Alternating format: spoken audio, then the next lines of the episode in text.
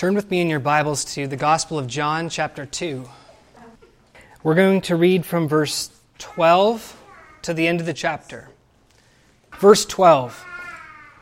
This is just following the miracle at Cana of the turning of water into wine. After this, he went down to Capernaum, he and his mother and his brothers and his disciples, and they stayed there a few days. The Passover of the Jews was near, and Jesus went up to Jerusalem. And he found in the temple those who were selling oxen and sheep and doves, and the money changers seated at their tables. And he made a scourge of cords and drove them all out of the temple with the sheep and the oxen. And he poured out the coins of the money changers and overturned their tables. And to those who were selling the doves, he says, Take these things away. Stop making my father's house a place of business. His disciples remembered that it was written, Zeal for your house will consume me. The Jews then said to him, What sign do you show us as your authority for doing these things? Jesus answered them, Destroy this temple, and in three days I will raise it up. The Jews then said, It took 46 years to build this temple. Will you raise it up in three days? But he was speaking of the temple of his body. So when he was raised from the dead, the disciples remembered that he had said this, and they believed the scripture and the word which Jesus had spoken. Now, when he was in Jerusalem at the Passover, during the feast, many believed in his name, observing his signs which he was doing. But Jesus, on his part, was not entrusting himself to them, for he knew all men and because he did not need anyone to testify concerning man, for he himself knew what was in man. Let's pray.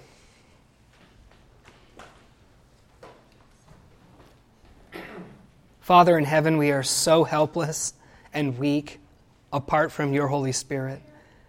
We pray that this morning you would help us to see in a fresh way Jesus Christ. We've heard so much about Jesus. We've thought so much about him, and yet today, this morning, we find ourselves again in need of a fresh insight and sight and revelation of him. Father, I pray that you would give that to us as we can consider this powerful and amazing passage. Do a work in my heart and in each person's heart here this morning, I pray through the preaching of your word. Glorify your name and humble the pride of man. In Jesus' name, amen. A young doctor was just beginning his practice. It was his first day in his newly opened clinic. And so he's there in his newly opened clinic, first day on the job, crossing his fingers, hoping that someone would come in and suddenly his secretary informs him there's someone here to see you. And so the young doctor, wanting to look successful and busy, grabs the phone and pretends he's talking to someone on the phone, a patient, while this person walks into his office and he's, he's talking. The guy patiently waits for him. And finally, he hangs up and he says, May I help you? And he says, I'm just here to hook up your phone.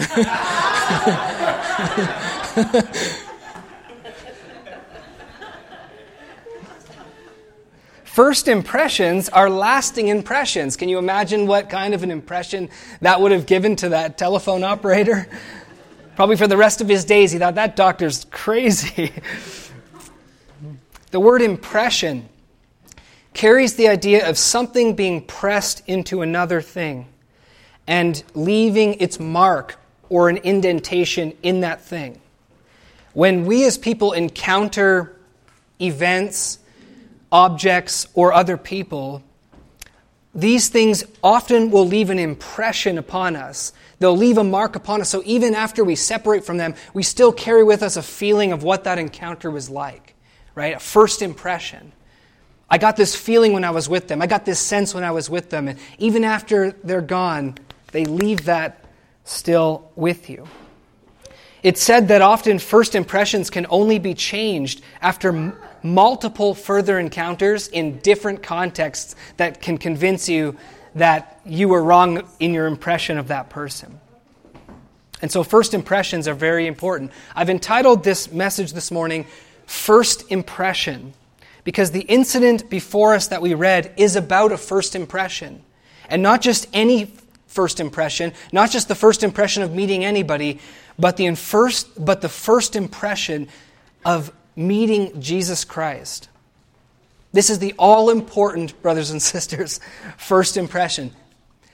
This is the first impression that Jesus, the Son of God, gave to the nation of Israel and to its leaders at his very first public appearance, showing his very first encounter with Israel in public. Do you, have you realized that? That this incident of the cleansing of the temple was Jesus' first publicity. This is kind of like what got him on the news, okay? Before this, Jesus wasn't very well known. Up to this point, he was actually unknown to the nation of Israel. His mother knew that he was something special. John the Baptist knew that he was something special. And a handful of John the Baptist's disciples, as we've already been learning about, knew that Jesus was the Messiah. But the, the, the nation as a whole, the leaders as a whole, nobody knew who Jesus was. And it all began at this Passover in, in 30 AD. Jesus' public introduction and the nation of Israel's first impression of him. For the majority of people, this was the first time they either saw Jesus or heard about him. And their introduction was either seeing or hearing a wild and passionate Galilean. This isn't Jesus meek and mild. That wasn't their first impression of Jesus. This was Jesus with the whip. And for, for them, it was not, what is Jesus doing? We know who Jesus is. I never knew he would do this. It's, who's this guy? This is Jesus. Who is Jesus? His first impression. And if you look in verse 23 of the text that we read, not only did Jesus cleanse the temple at this Passover, but he also did many miracles at this Passover. So in verse 23, he actually gained quite a bit of followers because he started to do miracles as well, probably healing miracles, maybe exorcisms. In chapter 3, verse 1 and 2, Nicodemus comes to Jesus. And he says in verse 2 that, Rabbi, we know that you have come from God as a teacher. So it's clear that at this first Passover, Jesus not only cleansed the temple, not only did miracles, but he began to teach. It was his first public introduction. But, brothers and sisters, it all began, and it's important that we grasp this, with the cleansing of the temple. That's how Jesus chose to present himself to Israel. What an introduction that was. And it left a lasting impression. So after this is, is after this encounter, even after they left, this is what people thought of Jesus. And this anticipates what's to come as well. Because do you think Jesus gave a false impression? You know, oh, that wasn't really me. You know, I know that you felt that way about me at first, and I kind of left that impression on you, but if you just kind of hang around with me more, you'll realize that's not really how I am. It wasn't a false impression, brothers and sisters. Since this was his first introduction, since this was a beginning, as I've said many times, we should expect lots of insights and lots of, lots of lessons to appear to us from a, a beginning, from an origin, from a first thing. And so this morning we're going to look at this incident and we're going to examine Jesus' first impression that he gave to the nation of Israel and look at what his lasting impression on them was. And I'd like to say this up front. This is, this is the main point. that this incident actually contains, whether you see it yet or not, I hope you'll see it by the end of this sermon, the gospel of Jesus Christ in miniature. It actually contains the gospel of Jesus Christ in miniature. I mean, you know what the gospel is, right? The gospel is, you know, we're all sinners and God loves us and God sent Christ to die for us. I'm contending this morning, I'm going to argue this morning, that this first incident contains it all in a, in a nut. in a nutshell. The elements of the gospel are here if we consider it thoughtfully, and it will set the tone for the rest of the gospel, what happened here in the first Passover at Jerusalem. And I'd like to draw out those elements by considering three things. And these are the elements of the gospel. So I'd like to take these out of this incident. Number one, the sinfulness of mankind is revealed in this incident. Number two, the ministry of God's law in revealing the sinfulness of mankind is revealed in this incident. And thirdly, the solution to the problem of sin is also revealed in this first incident. So, the sinfulness of mankind, the ministry of the law, and the solution to the problem in Christ. The sinfulness of mankind. Brothers and sisters, this story is crying out for us to see the sinfulness of humankind. It is a testimony, it is a testament to human sin. Now, I want to ask you if you were wanting to see the sinfulness of mankind, you know, how do you know mankind is sinful?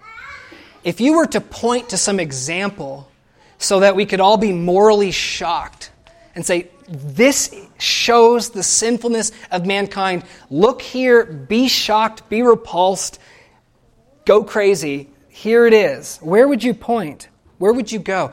To what scene or to what setting would you direct our attention? If you wanted to show that mankind is sinful, would you point us to some drunken party? You want to really see the sinfulness of mankind? Look at this drunken party over here. Or look at this gang fight over here. You know, all these guys that they don't work and they just do drugs and they fight each other. That's the sinfulness of mankind. Be shocked and repulsed by it. Now, those are certainly true examples of the sinfulness of mankind, and we should be shocked and repulsed by things like that. But the reality is, is that for so many people in this world, there are scenes and there are settings that they would not go to show the sinfulness of mankind, right? They'd go to those things. They'd say, You want to see the sinfulness of mankind? Look at the parties, look at the gang fights, and look only there. And there's places they would not go. I mean, you wouldn't go to, say, General Conference down in Salt Lake City, right? And say, Look at the sinfulness of mankind here. Most people would say, That's not a good specimen of the sinfulness of mankind, right? That's just people singing and trying to be good people, right? And recently we had the Parliament of World Religions in Salt Lake City, too, right? People wouldn't point there. You know, if an alien came to Earth and said, What kind of people are you like? We're really sinful. Really? Can you show me? Yeah, Parliament of World Religions, right? they'd look and say, "What? This is just people." I mean, they're singing songs about being a good, you know, being good people, and everyone's one family. You wouldn't go to those. Most people wouldn't go to such places, right? But what do we find in the Bible? God Himself finds and is repulsed by sin everywhere. There's no place that is quartered off, off limits. You know, sin, sin is out there, but not here.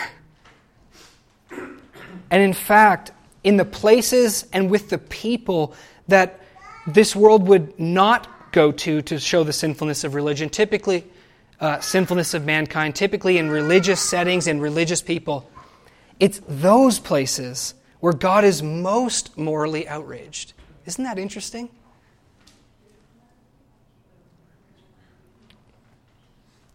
What was the setting of Jesus' first impression to the nation and of his moral outrage? I mean, this is a, a relatively rare incident in Jesus' life when he's, you know, violently driving people out of a setting, out of a place, right?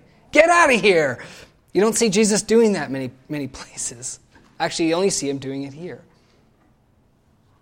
And what is the setting? It's the Passover in Jerusalem. I mean, the Jewish people themselves might say, yeah, the Parliament of World Religions, that's just a bunch of paganism. But the Passover in Jerusalem, that's the holiest space, you know? That's where people are doing what they're supposed to be doing.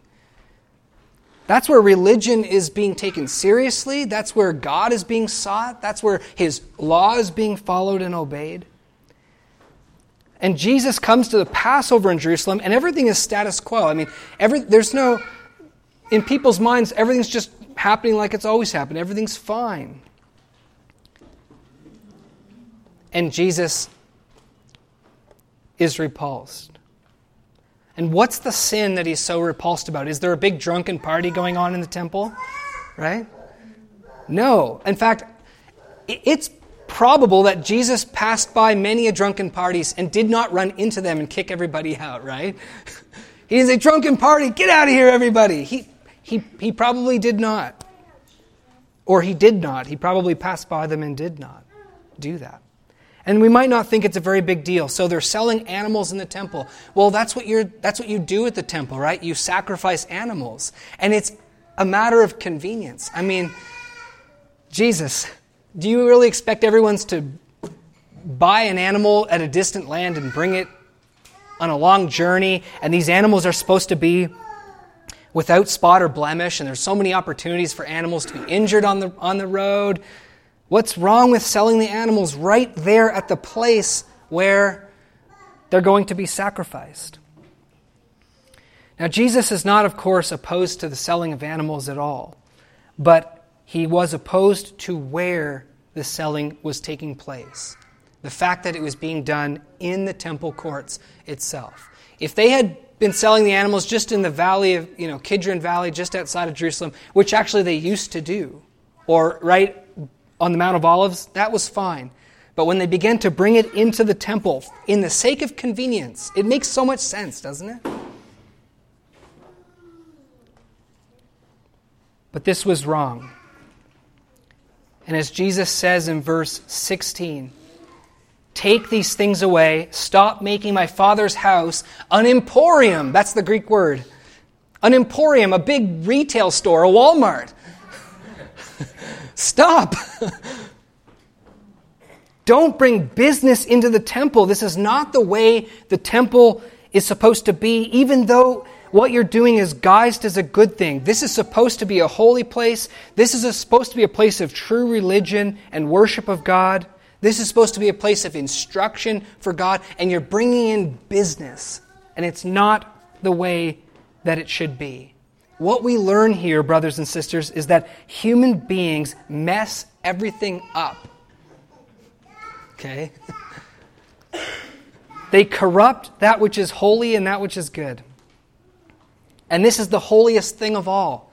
This is the holiest space of all on the earth. This is the temple courts, the place where God has his name. And human beings, under the guise of being good, are messing it up in subtle ways that most people do not normally detect and would not detect. This is what happens with religion when it gets into the hands of human beings. We continue to give off the appearance that we're, being, that we're doing everything right. We continue to give off the appearance of wisdom. We continue to give off the appearance of devotion. But in fact, when human beings take religion into their hands, they pervert it and they corrupt it because human beings are sinners and sinful. And in fact, it's the corruption of that which is good that is the worst kind of corruption of, of all. The most insidious kind of sin is this not the drunken parties and not the gang fights. Those are bad, but this is actually worse, according to Jesus. Taking that which should be holy and corrupting it under the guise of religion. Why are human beings like that? Why do we do this? Why, when Jesus shows up in Jerusalem, he doesn't just find everything A OK and just doesn't give his approbation and say, This is great, guys. I'm here to support what's going on. Why is the story this story? That when Jesus shows up in the first century and Israel is striving to keep the law and do everything right, he comes to their holiest place, he comes to their high holy festival, and he drives them out of temple saying, You're doing it wrong. The simple answer is that mankind is not a lover of God. We are not oriented towards God, but towards ourselves. We are idolaters. And our idolatry does not just manifest itself in our obvious sins, but even in our religion as well. Jeremiah 17:9 says that the heart of man is deceitful above all things. Who can understand it? And the heart, Jesus said, is the source of everything that we do. And so, if that source, if that fountain is corrupt and idolatrous and deceitful and doesn't love truth and is not oriented towards God, then everything we do, drunken parties, gang fights, and even high holy festivals, will be corrupted by our idolatry and our sin. And so when Jesus arrives, he finds evidence of human sinfulness in the crucial place where it shouldn't be. That's how this passage begins. Look how this passage ends. Verse 23. Now, when he was in Jerusalem at the Passover during the feast, many believed in his name. That seems like a good thing, right? Observing his signs which he was doing. But Jesus, on his part, was not entrusting himself to them, for he knew all men, and because he did not need anyone to testify concerning man, because he himself knew what was in man. So, in this story, we have this horrible example of sin and God's repulsion of it, but you also have this teaching that even when people were excited about Jesus, wow, this guy is something special. Wow, he's doing miracles. Wow, his teaching is great. And they start to flock to him. Even then, Jesus is like, I know what's in you people. This, is a, this, is a, this story is a testament to the sinfulness of mankind. There's actually a play on words here.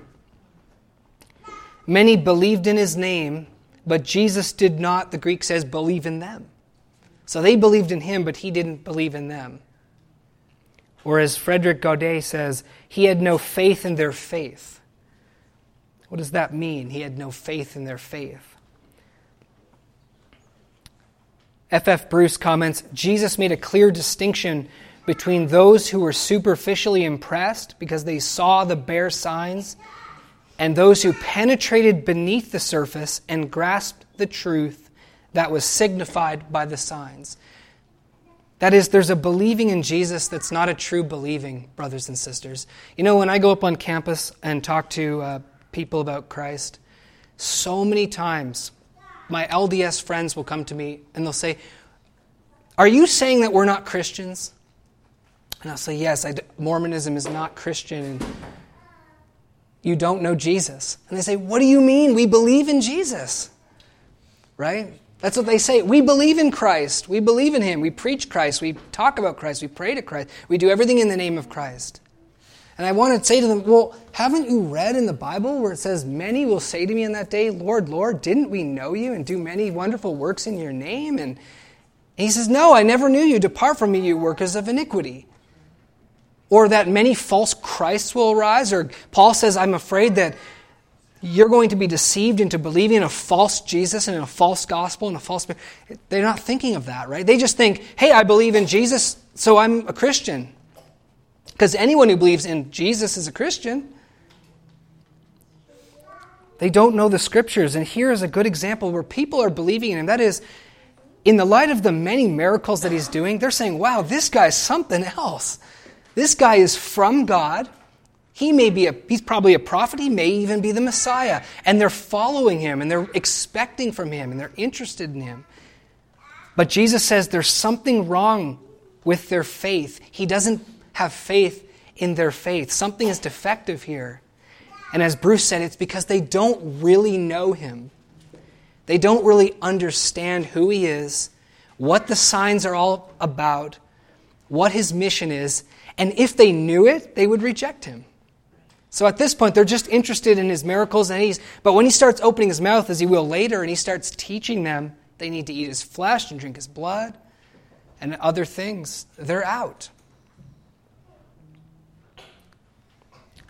I have my own personal experience with this. I became a Christian at 21, but before I was 21, I was extremely zealous for God and I believed in Jesus. And I didn't even know who Jesus was. I didn't understand grace. I didn't understand my sinfulness. I didn't understand his death on the cross for me. I thought I did. I didn't. And I believe that in order for us to be saved, we had to uh, turn from all of our sins, keep the commandments. If we did that, then his atonement would cover us. And I didn't like it when people said we were just saved by grace. Didn't make sense to me. Sound crazy, sounded, sounded like it was of the devil. And I would say, You're preaching a false Jesus when you preach that we're saved by grace. I didn't know. Was I really a Christian even though I went to church? Even though I sang songs? Even though I prayed to Jesus in his name? Was I really a Christian? No, because I didn't know him. Faith in Jesus requires knowledge of him, and we are receiving him as he is, brothers and sisters.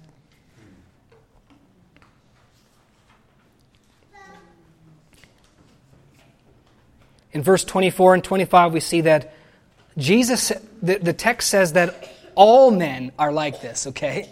All men. It doesn't say some, but all. That is, unless something changes in us, we are like that. We are sinful. We are idolaters. We are not oriented towards God and the truth. We are oriented towards ourselves. We will even take Jesus and twist him and make him suit our own desires. Okay? We will corrupt everything. So there can't be a stronger testimony of the sinfulness of mankind right here. Let's grasp this before we move on to the second point.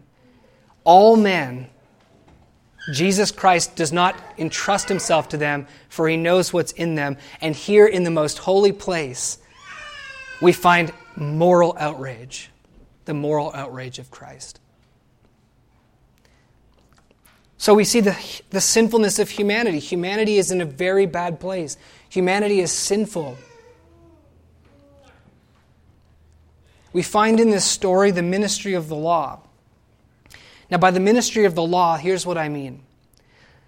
Now, as Christians, we know this. The law of God was given by God not for our justification. That is, it was not given and God was not saying, Please, guys, I beg you. You guys are all sinners and you deserve damnation, but if you keep the law, then I will forgive you and accept you. So turn from what you're doing, keep the law, then you will be righteous before me and I'll save you. God did not give the law thinking this would actually save men and that this would actually be their means of righteousness and justification and life, the Bible tells us. But he gave the law, in fact, to show us our sinfulness, right? So we're all sinful, but the reality is, as human beings don't know they're sinful. They were shocked at what Jesus was doing, right? And when they, when they believed in Jesus and he didn't entrust himself to them, they were probably shocked at that too. What's wrong with you? I'm on your side. Human beings are notoriously ignorant of their own sinfulness. We underestimate it. And the law of God was given to wake us up by the cursings of the law, that we might see our need, that we might see our desperate state, brothers and sisters. God gave us the law as a mirror, many theologians say, to show us our sin and to wake us from our slumber and from our delusions. All the prophets of the Old Testament, they came to Israel sent by God as the conscience of Israel and they stood for God against the popular tide, and they pointed to what?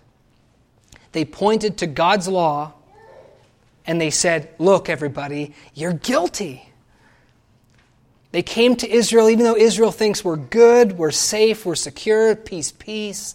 And the prophet says, No peace. God said there'll be cursing if you don't obey, and you're not obeying. And so the prophets came to point to the law of God, to point to God's perfect standard of righteousness, and to say, no, God actually, in His law, requires perfect love. None of us are doing it. We're guilty. All of our righteousness is our filthy rags, and God's going to destroy us for our unrighteousness. And here we see Jesus, as we see so many times in the Gospels, functioning as a prophet functioning, however, as the prophet, the ultimate one who speaks for God, and he's testifying of human sin. In John chapter 7, Jesus said, The world hates me because I tell them, I testify that their deeds are evil. Now, Jesus wasn't unique in that, right? Isaiah and Jeremiah did that too. But Jesus served as a prophet, testifying of the sin of mankind. There hadn't been a prophet in 400 years in Israel, and then John the Baptist shows up in the wilderness preaching against the sin of Israel.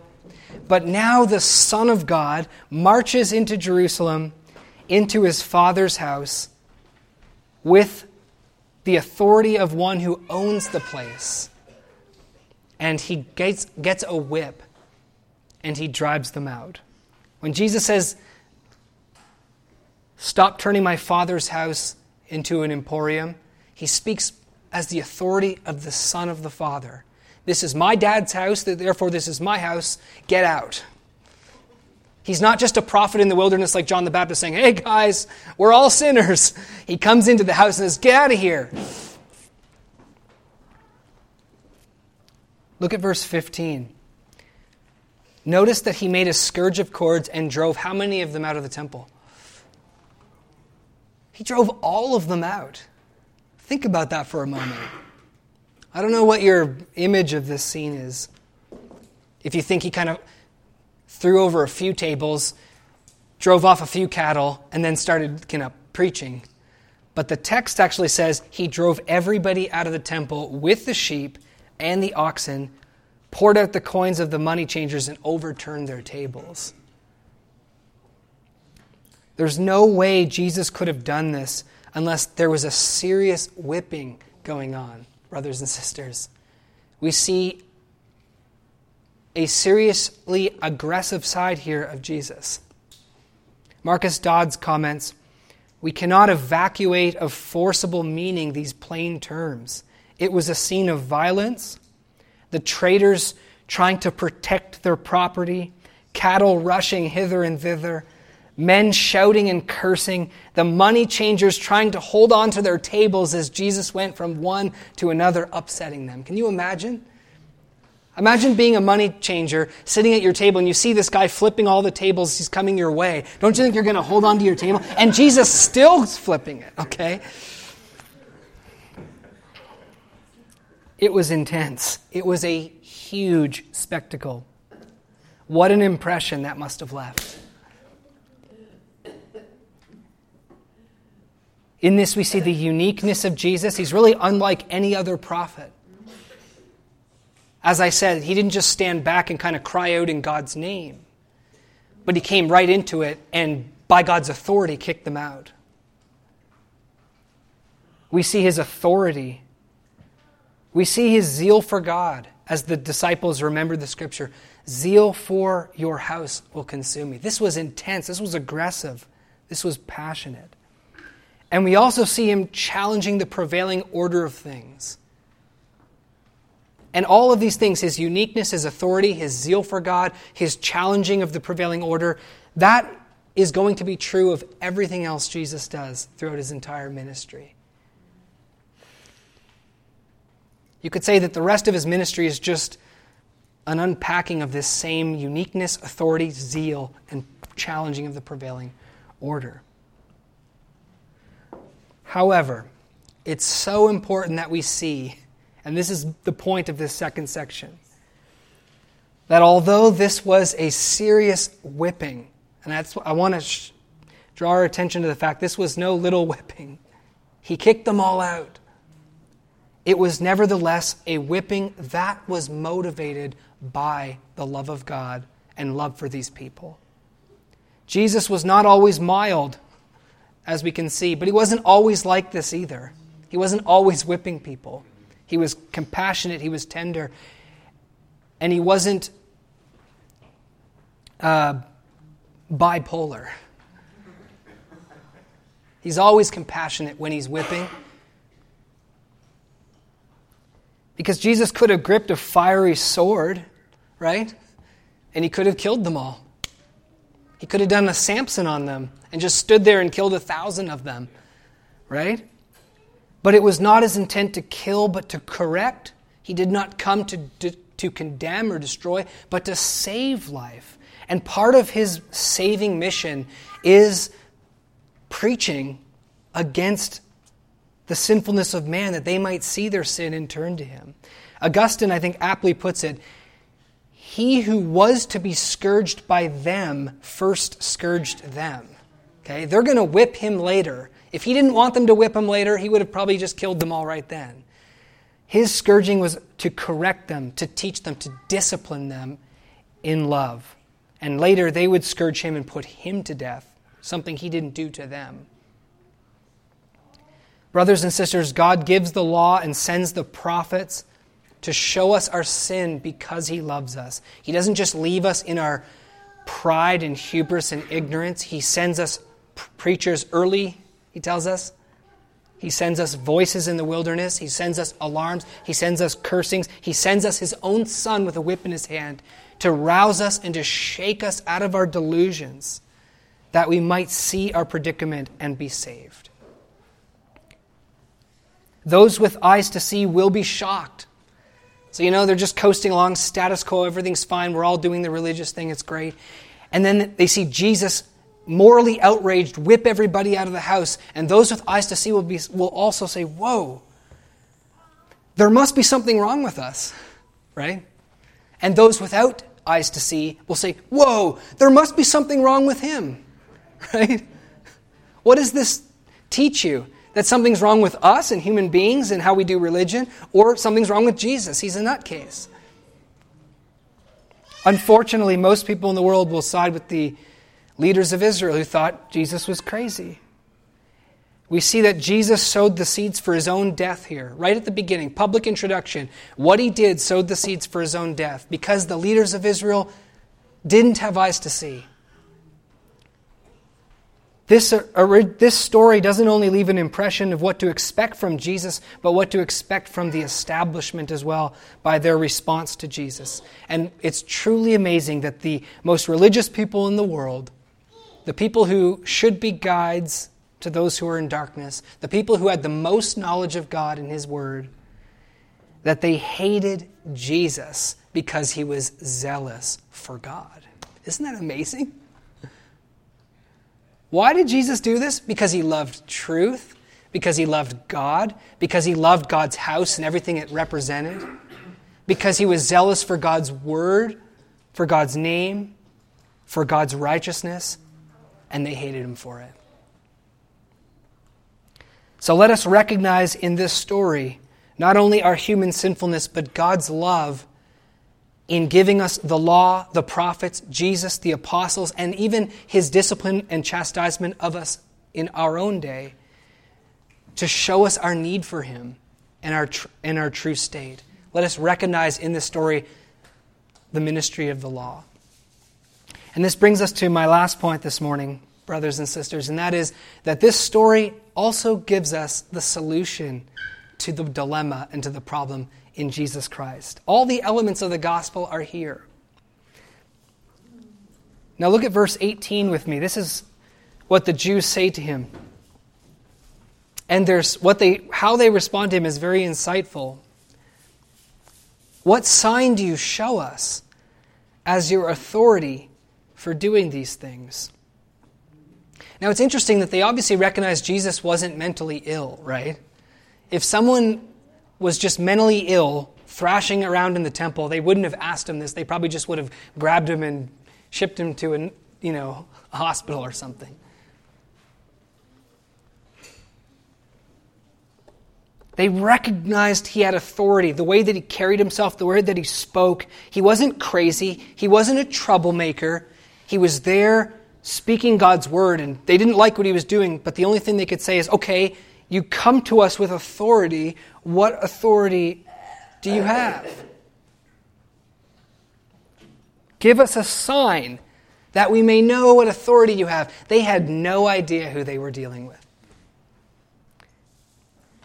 F. F. Bruce says, What sign could have been more eloquent than that which they had just witnessed?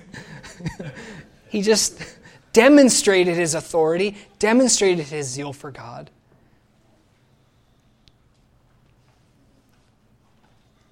Even fulfilling Scripture by doing this. But they don't see it, so they ask him for a sign. And the amazing thing is, Jesus actually gives them a sign. Jesus actually, they say, What sign do you have? And he says, Here's a sign. you know? And what a sign he gives, what a sign he gives them and us, by the way. This is not just a sign for them, this is a sign for all people, including us. Destroy, verse 19, this temple and in three days I will raise it up. Now, what were they to do with that, with that reply? Give us a sign. All right. Destroy this temple, and in three days I'll raise it again. Now imagine what they heard when he said that. They didn't know he was talking about himself, right? From their perspective, it was destroy the temple. Well, it's a legitimate challenge. I mean, take out the temple and I'll raise it up again. But they're not going to obviously do that, right? They're not going to put him to the test. So in their mind, they're probably thinking, "Oh, it was a dodge. It was an idol. It was a cat. It was one of those trick answers." You know, I'll give you a sign, take out the temple, and I'll build it again. Well, we're not going to do that. So okay, you'll never know. A dodge, tricky, Jesus, very tricky. You got out of it. but Jesus was intentionally obscure. He's okay with people misunderstanding him if they're not really willing, if they're already blind and they don't have eyes to see, if they're going to misunderstand Him and not inquire and not learn and not humble themselves before Him, He's okay with being misunderstood. But He gave us a sign that at the time was obscure, now it is crystal clear what He meant. And this statement would later prove him to be authoritative.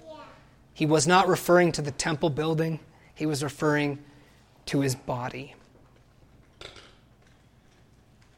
I'd like us to notice three fascinating things about this reply in verse 19 Destroy this temple, and in three days I will raise it up.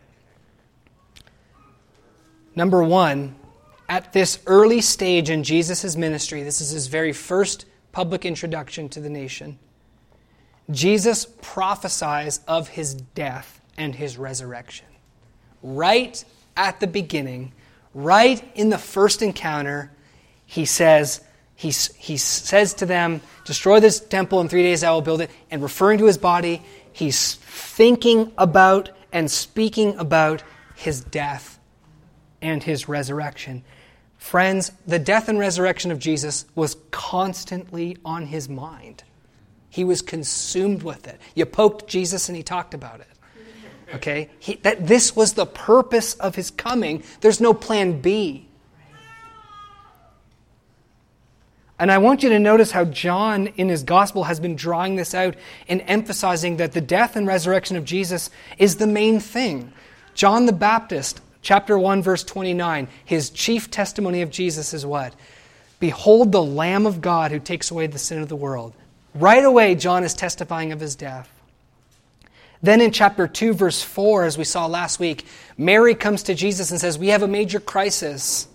They ran out of wine. And Jesus says, My hour hasn't come to solve the major crisis. Right? And what is he thinking when he's saying his hour? His death. The crisis he came into the world to solve the real crisis of mankind, the sinfulness of mankind. And again, it's on Jesus' mind so much that when Mary comes to him at the wedding for a mundane thing, he's thinking of his real purpose for coming, his real crisis solving deliverance. So chapter 2 verse 4 his hour he speaks of his death and then here again in 219 he speaks of his death. It is totally central and we have to see this.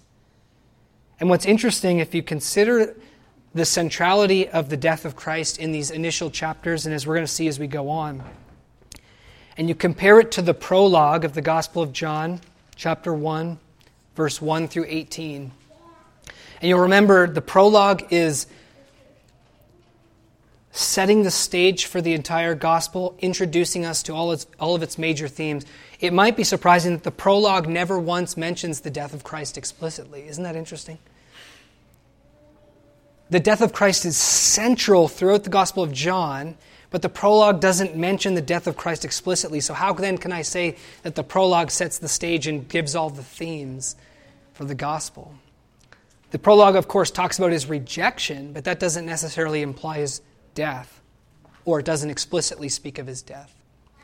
But what the prologue does speak of, brothers and sisters, is that Jesus Christ put on flesh to reveal the Father to us and to reveal the glory of God. And John says, We saw his glory, When Jesus put on flesh and we hung out with him and we heard him and we heard him and saw him and touched him, we saw his glory full of grace and truth. If I could describe Jesus, he was full of grace and truth.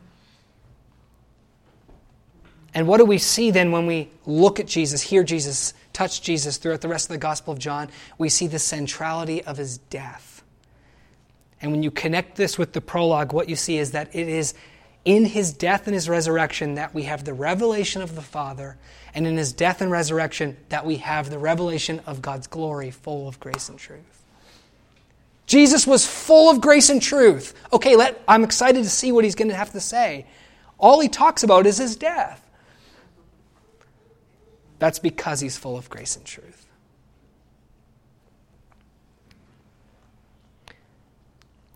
So, the first thing that is fascinating in this reply is Jesus is, his mind is filled with his death, even at this early stage. Second of all, here's another fascinating thing about his reply. Notice that Jesus commands them to destroy him.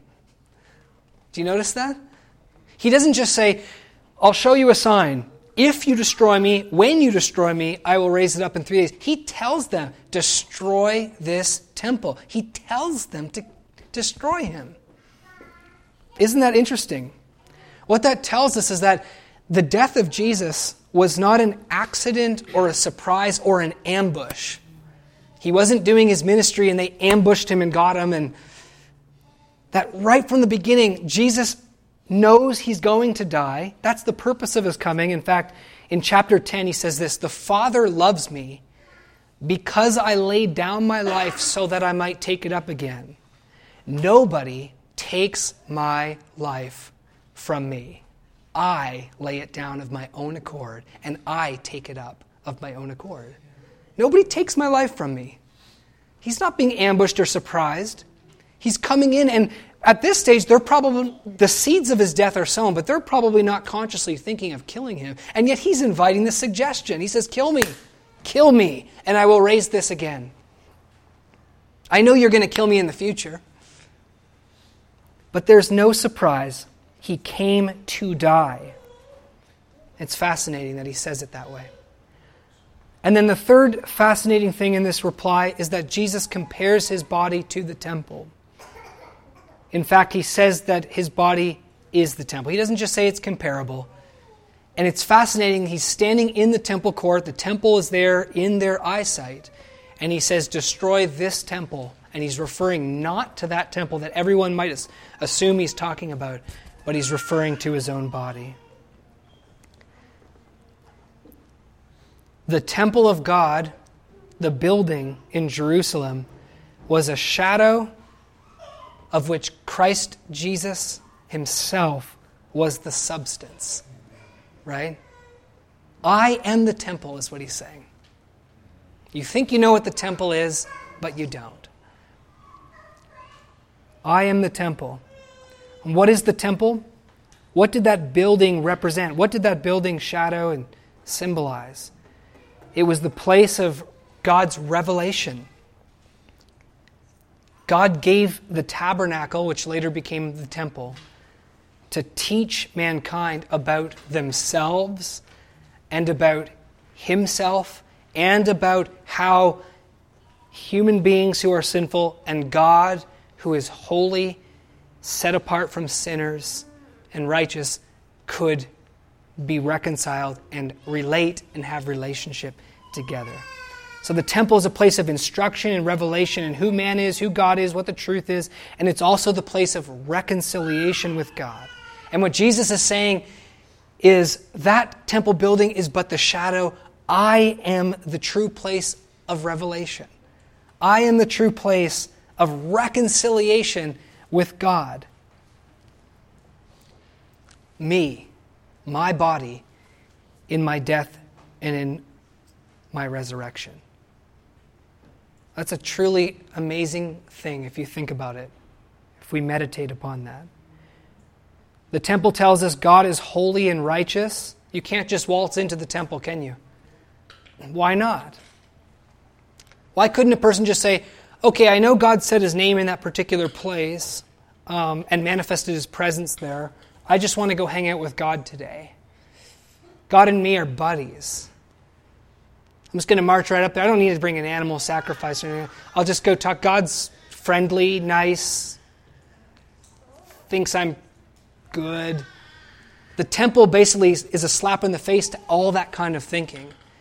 The temple says, actually, no, you cannot just waltz up to God. God will not have you. God does not deem you acceptable. In fact, if you were to march up to God without any sacrifice or in the appropriate way, you'd die. God would kill you. Why? Because you are sinful, evil, worthy of death, and that's what you would deserve. God is holy, pure, and righteous. And so something has to be done in order for you to approach God. And the temple shows what that is. That is, God and man can be reconciled through a bloody sacrifice. That's how God and man can be reconciled. And you might say, well, how does that work? Well, the sacrifice symbolizes this that your sins, which deserve death, can be put upon another. And another can bear your sins, take your place, pay the penalty, satisfy the justice and the wrath of God against you, so that through this bloody sacrifice, you can have an approach to God and you can be pure and blameless before Him and thus relate. Sin is borne by another. And, brothers and sisters, the temple is gone, the building. But nothing has changed one iota from those days. Do you reckon with that fact? I mean, maybe in those days you think, okay, the temple's there, you can't approach God, but it's gone now. So things are easier, things are laxer. No, it's exactly the same because God is the same and human beings are the same. We are just as sinful today as we've always been, God is just as righteous and exacting as he's always been. And the solution is the same bloody sacrifice. Only the shadow has given way to the substance, who is Jesus Christ. And in his death at the cross, we have the ultimate revelation of sin, the ultimate revelation of God's righteousness, and the ultimate revelation of God's good news and grace that he loves sinners and that He welcomes us and that He saves us by His amazing gift and sacrifice. It's an amazing thing. When you see the cross, do you see the revelation that the temple only shadow, shadowed and predicted in a shadowy way? When you look at the cross, do you see, I can't approach God unless the Son of God dies for me? Do you see the righteousness and holy and exacting standard of God when you look at the cross? And do you see the amazing love of God when you look at the cross? That He would do that for you because He loves you and He doesn't want you to be destroyed. And what is our response to this? What is our response to this that Jesus came into the world to die for us, to bear our sins, to be the substance that the temple only shadowed? to lay down his life for us that we might not die, but that we might have new life in his life. Well, the disciples show us what the response is. And it says, in the, when he rose, then they understood. And what did they do? Then they believed. And John concludes his gospel by saying, All of the things I've written, I've written so that you might believe in the name of the Son of God, and by believing, have life in his name.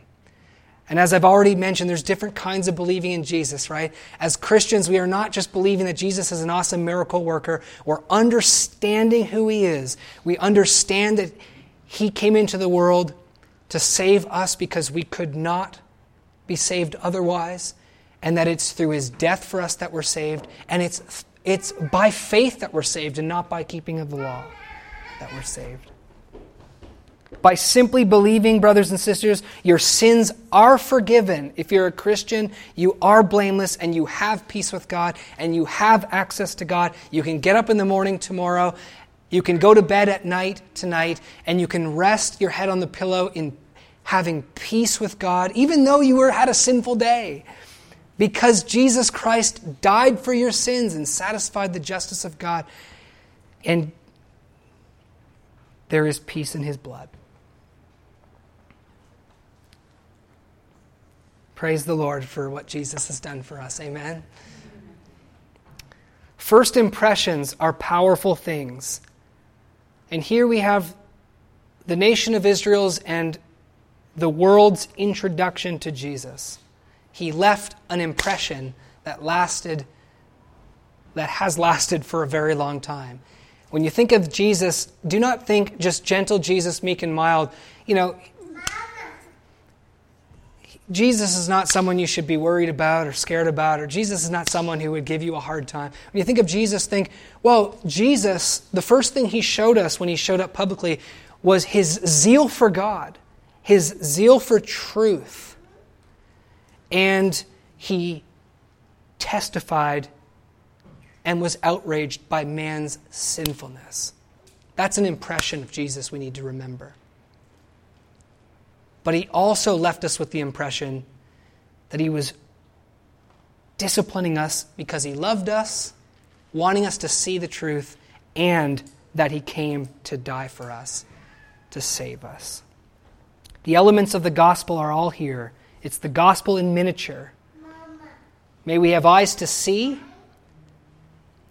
if there's anyone that does not yet believe in Jesus with understanding, may this be the day that they see and understand who He is. May we see His love and love God in response for His love for us. And may we too have zeal for God's truth in our own world. Here's also a challenge for us as, the, as Christians. As we now face the world. Let's not be impressed by the religions of the world. Let's not be impressed by World Religion Parliament in Salt Lake City. Let's not be impressed. Let's understand mankind is sinful.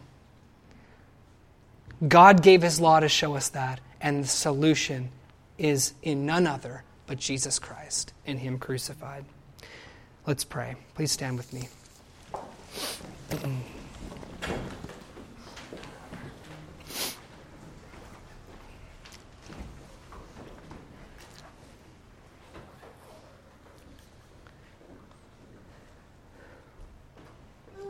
Heavenly Father, I pray that you would take the truth that is revealed in this incident that we just read, impress it upon our hearts, and may it not leave us. May we not forget. Keep it before our eyes, Lord, I pray. The sinfulness of mankind the insidious sinfulness of mankind that corrupts everything. Your perfect righteousness and your beautiful provision for our salvation in Jesus Christ. Lord, thank you for the gospel. Thank you for your Son. We love you for what you have done for us. And really, no words can express all these things, Father. So again, I ask that by your Holy Spirit, work in our hearts, impress these things in us, expand our vision of who you are. And Father, also use us, I pray, your people in this world to be bright lights shining truth, even if we're hated, and pointing away from ourselves to your Son, Jesus Christ, His glory, His work, His victory and the life that we can have in Him. We pray these things in Jesus' name. Amen.